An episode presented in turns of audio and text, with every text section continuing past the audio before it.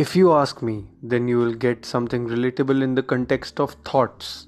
Thoughts, as the first topic of today, is like something which sounds so common to our ears. Knowingly or unknowingly, they govern a major part of our lives. The way you interpret something can be summarized as a thought. And the irony, you don't need anything to think. It's as common as breathing or living. Now, thinking what a thought is can be a thought in itself. How thoughtful is that? The actions you do defines your thinking process. The glass of beer in my hand can decide my behavior with the person sitting next to my seat. Or the kind of things I see and observe is the base for my mental condition. Thoughts can be of great importance because sometimes they can turn out to be actual execution of the desired thought.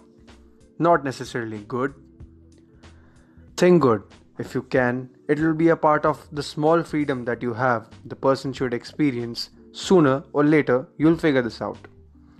Be it jealousy, narrow thinking, selfishness, or something rare but good, it defines your action. Surely it does. Summarizing, the action define our thoughts and thoughts define our actions. Quite interrelated, right? Peace. Varun signing off.